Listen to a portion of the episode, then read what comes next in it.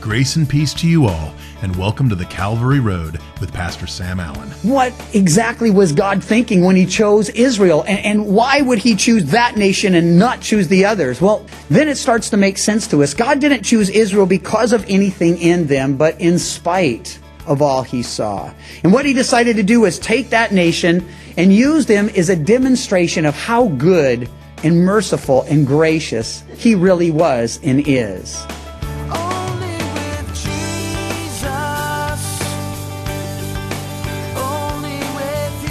We are now finishing up chapter 13 in the book of Matthew, starting in verse 44.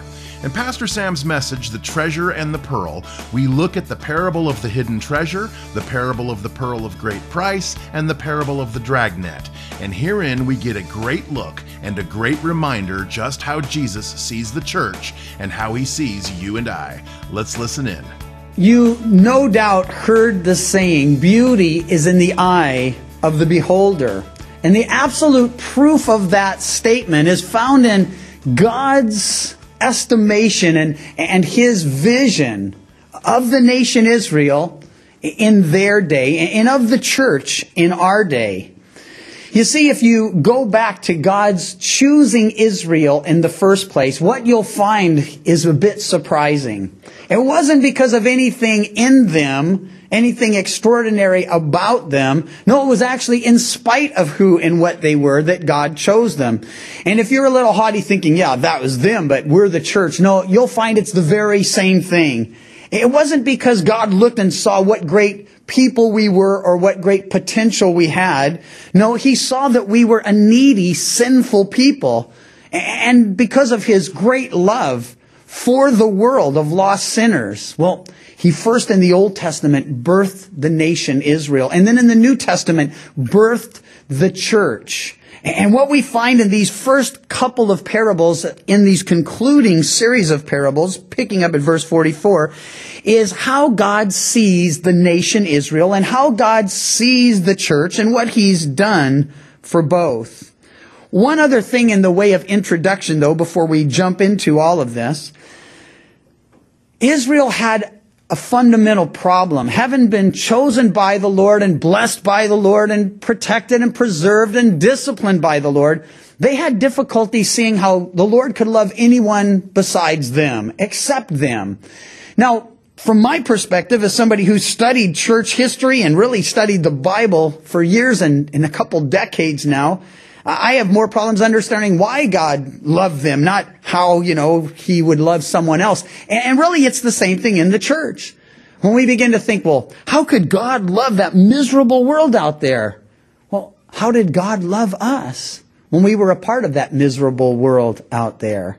You see, God so loved the world, He gave His only begotten Son. That's the testimony of Scripture. That whoever believes in Him should not perish, but have everlasting life. And it has always been His intention that people would trust in Him, turn to Him, admit we are guilty sinners in His sight, and cast ourselves on His mercy as the sinners we are. Well, the parable of the hidden treasure here in verse 44. The kingdom of heaven is like treasure hidden in a field, which a man found and hid, and for joy over it, he goes and sells all that he has and buys that field.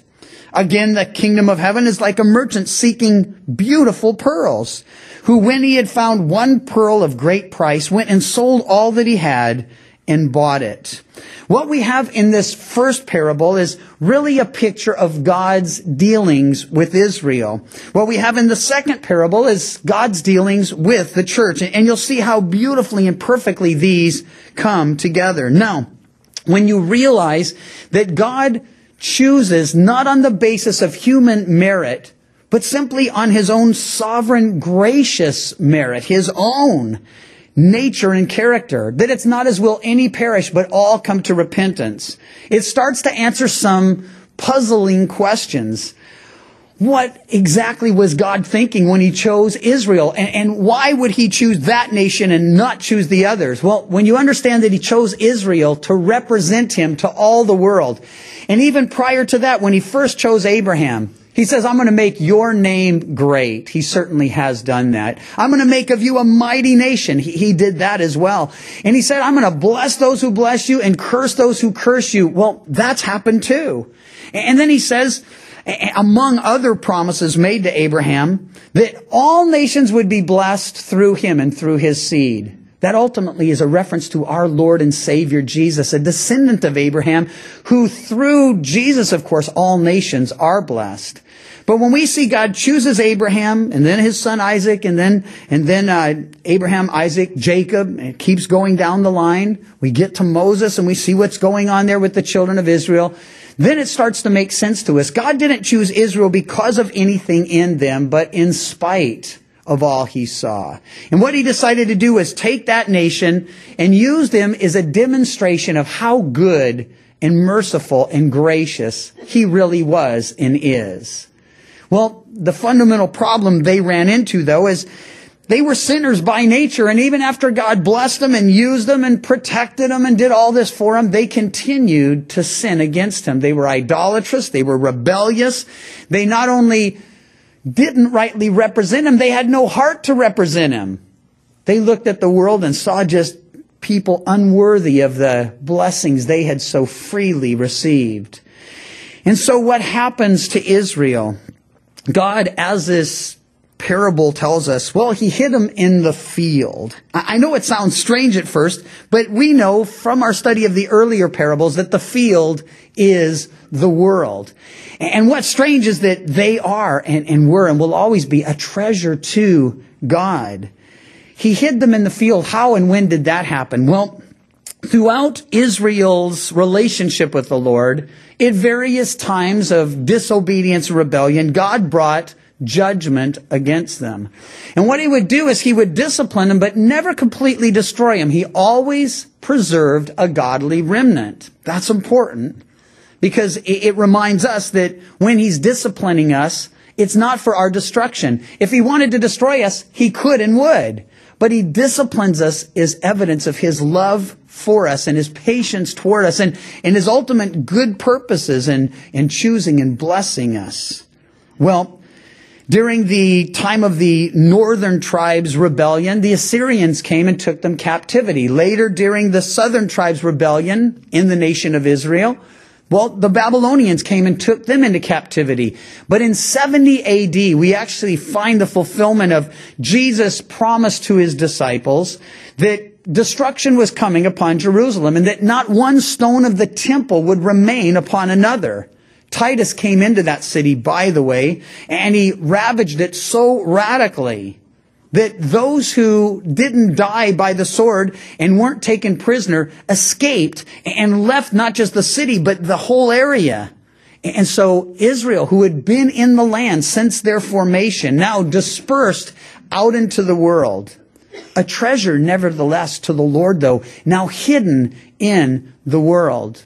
If you get to Rome at some point, there is a massive monument to Titus, who actually took Jerusalem and destroyed it. It's, it is so large, it pretty much would reach the ceiling in here in these outer walls. You can walk through it. And, and what the Romans would do to honor those who had gone out in battle and conquered peoples for them is they would make these great monuments, these great arches. And, and in the Arch of Titus, it shows them carrying the spoils of their battle. There's a huge menorah, giant menorah carved into this rock for the express purpose of showing that, hey, it was those people that that worshiped the God of the menorah that they had conquered, that he had destroyed, that he had devastated. From that point on, Israel pretty much disappeared.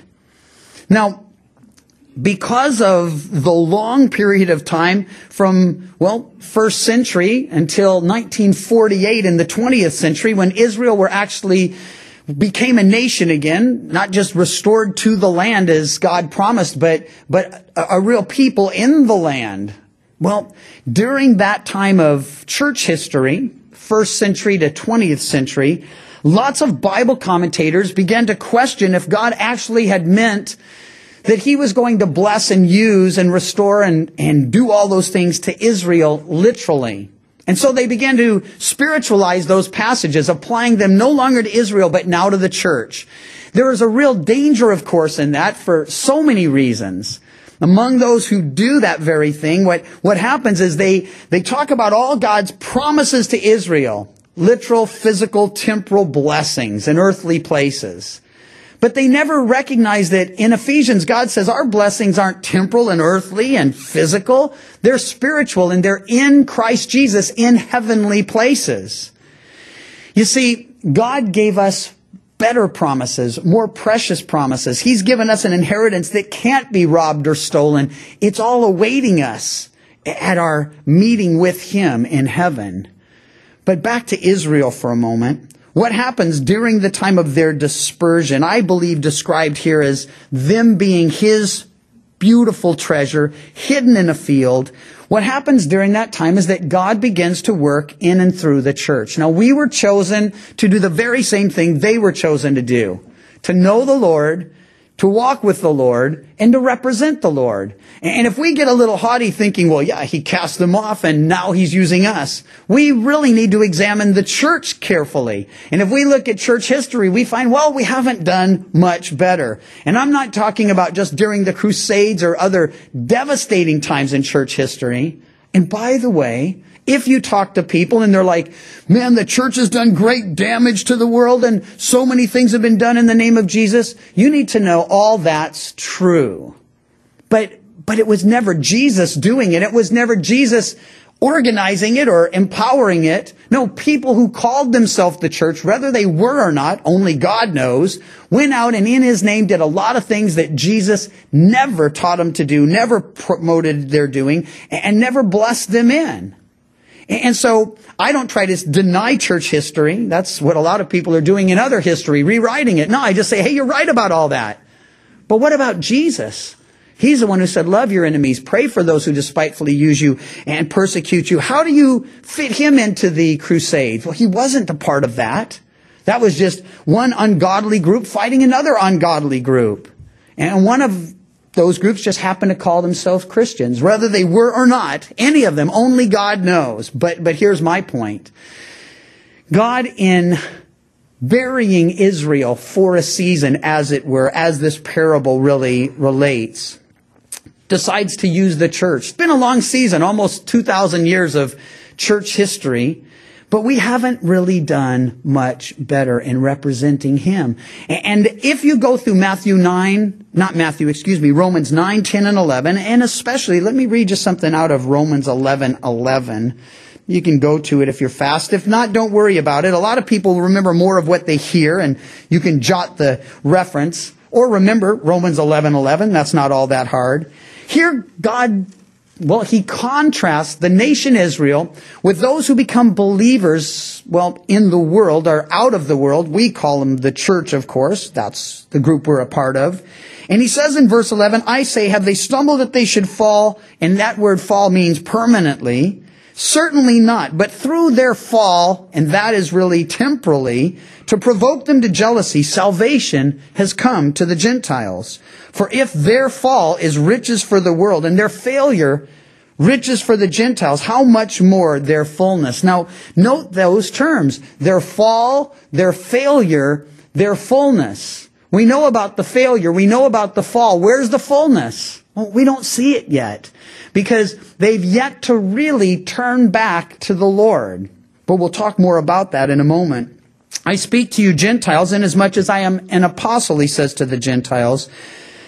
I magnify my ministry, if by any means I may provoke to jealousy those who are my flesh and save some of them. For if their being cast away is reconciling of the world, what will be their acceptance but life from the dead? There it is again, cast away in acceptance, their fall, their failure, but their fullness.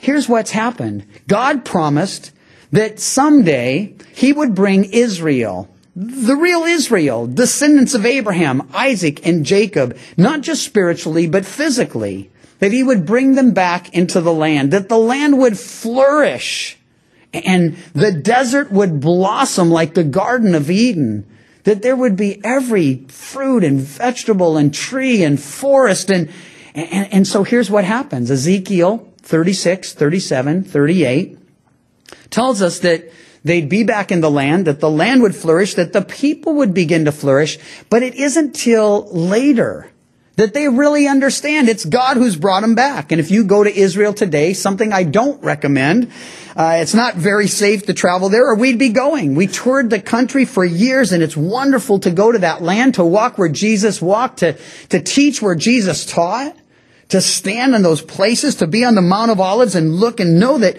he prayed on this, this, this little mountain range right before the crucifixion. I mean, you're in the place where he walked and lived and taught and, and died and was buried and rose again, the place from which he ascended into heaven. And the city, by the way, we're told he will return to. That when he returns, he'll set his foot down on the Mount of Olives. Now, if that's not literal, there's no possible way to know what he is teaching or saying. So, here's the point. The people are restored to the land. 1948, they became a nation again. 1967, they took Jerusalem for their capital. Does that mean that they're serving the Lord and honoring the Lord? You gotta know they're not. In fact, most of the people in that land that we met that were Jews, they were atheistic Jews. They don't even believe in God. And the only time they read the Bible is to show that they have a deed to the land. But, but, God promises that's going to change. Why? Because he says he has plans for them that are good plans and he's going to write his law in their hearts and, and that they have a place in the coming kingdom. And that is important to us for so many reasons. First of all, we don't want to confuse Israel and the church. We're not Israel and we don't want to be. You see, Israel is going to go through the Great Tribulation. If you've studied through the book of Revelation, that is part of how God deals with them and brings them back. And in Revelation 7, I believe it's chapter 7, 144,000 are sealed. It's interesting to go through the commentaries over the years of those who misunderstood and said, well, that can't really be literally Israel. And they applied it to all sorts of fanciful ideas, some to the church, some to various cults. But the bottom line is he says 12,000 from the tribe of Dan, 12,000 from the tribe of Gad, 12,000 from the tribe of Judah. He's so careful to point out they're from the 12 tribes. Why? He wants us to know it's literal. It's Israel. And so they got to be back in the land and the land has to flourish as it has in so many ways. But they're going to be restored to him. At some point, we're told, Jesus is going to stand in their midst.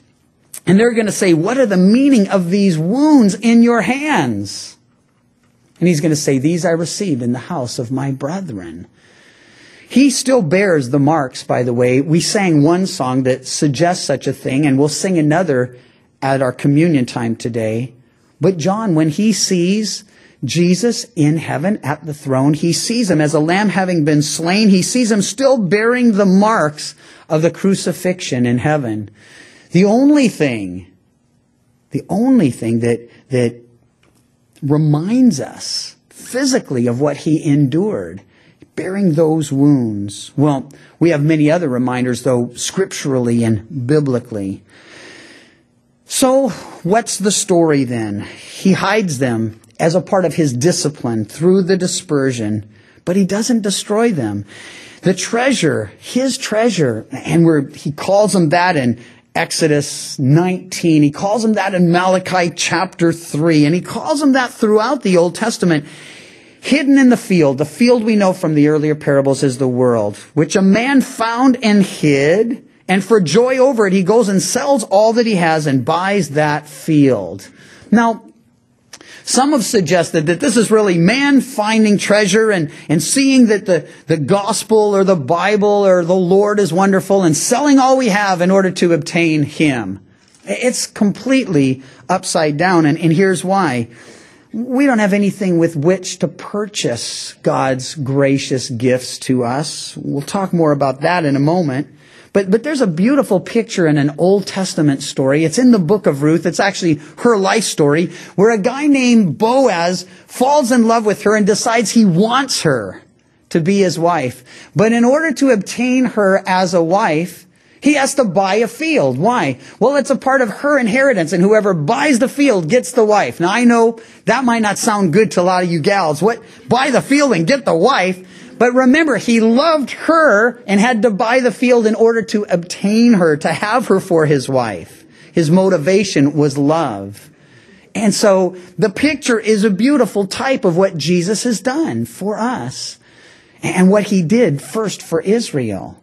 He bought the field so he could have the precious treasure within. Ruth was loved by Boaz. Boaz bought the field in order to have Ruth. Israel is loved by God, so he buys the entire field in order to find and, and restore and bless Israel. Well, the pearl of great price, this second parable, it speaks to us of the church, and you'll see how beautifully this picture comes together. As he says, the kingdom of heaven again is like a merchant seeking beautiful pearls, who having found one pearl of great price, went and sold all he had and bought it. Pearls are an interesting aberration in nature. They're actually created in oysters and they're created because of a wound to the oyster. A grain of sand will work its way and find its way in and become an irritation in the side of that oyster. And the oyster begins to secrete this stuff that hardens to protect itself from that, that wound, as it were. And that secretion becomes a beautiful pearl. Now there's a picture for us there spiritually. I'm not spiritualizing that reality. I'm just saying we can see a parallel because it was through the wound that our Lord took in his hands, in his feet, in his side that, that the church has been birthed, that this beautiful pearl to the Lord has been birthed. Well, kingdom of heaven, like a merchant seeking goodly pearls. Now, pearls are meant to be displayed. Oh, I, I failed to mention one thing culturally as to the buried treasure. I should throw it out there for you because it kind of helps just reading all of that. In those days, the days in which these things were written, banks wouldn't have been the safest place for your money. I'm not even sure that you could have found a bank in the sense that we know it, but there were people that you could deposit your money with, and if things went well and they weren't robbed or dishonest, you might get it back. But many people just buried their money. Why? You knew where you buried it. No one else knew. You could dig it up when you needed it. And so when he talks about burying a treasure in a field, understand culturally, they would have all been tracking with him perfectly. They were just needing to learn something spiritually. He was talking about something physical. They understood. We'll see that's always been his method in the parables in order to teach something spiritual that they yet to understand. Well, when it gets to the pearls, not meant to be buried or hidden away. No, they're precious, but they're meant to be displayed. Jesus tells us, of course, the church, the light of the world. A city set on a hill cannot be hidden. And this beautiful pearl, it's a picture of how Jesus sees his church with all our falls, faults and failures and, and all that we fail to represent him in. He still sees us as precious. Well, when he'd found this one pearl of great price, he went and sold all he had and bought it. Some have read into this the idea that if you give all you have, then you can buy your way into the kingdom of God. It's more than aberrant. That is demonic, that teaching, that idea. And here's why. First of all, we have nothing with which to pay. And that's why that song, and we sing it sometimes, Jesus paid it all, all to him I owe. Sin had left a crimson stain. He washed it white as snow. The idea that we could pay for our sin, pay that great debt, buy our way into the kingdom, it's absolutely unbiblical. Jesus, though, is the one who sees the church as a precious pearl. And he, having found this great pearl, goes and sold all he had and bought it. In 1 Corinthians 6 19 and 20, we are asked, Or do you not know that your body is the temple of the Holy Spirit who is in you, whom you have from God, and that you are not your own? For you were bought at a price. Therefore, glorify God in your body and in your spirit, for those things belong to God. Now, it's not only a great comfort to know that I am valuable to God, especially considering the price He had to pay to purchase me, but also this truth must affect every area of my life. It must change the way I think, speak, and act, as I need to continually remind myself I belong to Him and must glorify Him in everything I do. The Calvary Road is a ministry of Calvary Chapel Chico, and you can visit our website, ccchico.com, or download the CC Chico app to contact us and listen to other studies from Pastor Sam. You can also listen to The Calvary Road as a daily podcast by visiting thecalvaryroad.com. We'd love to hear from you, and until next time, may you find grace and peace as your journey takes you down the Calvary Road. And your grace and your peace it fills my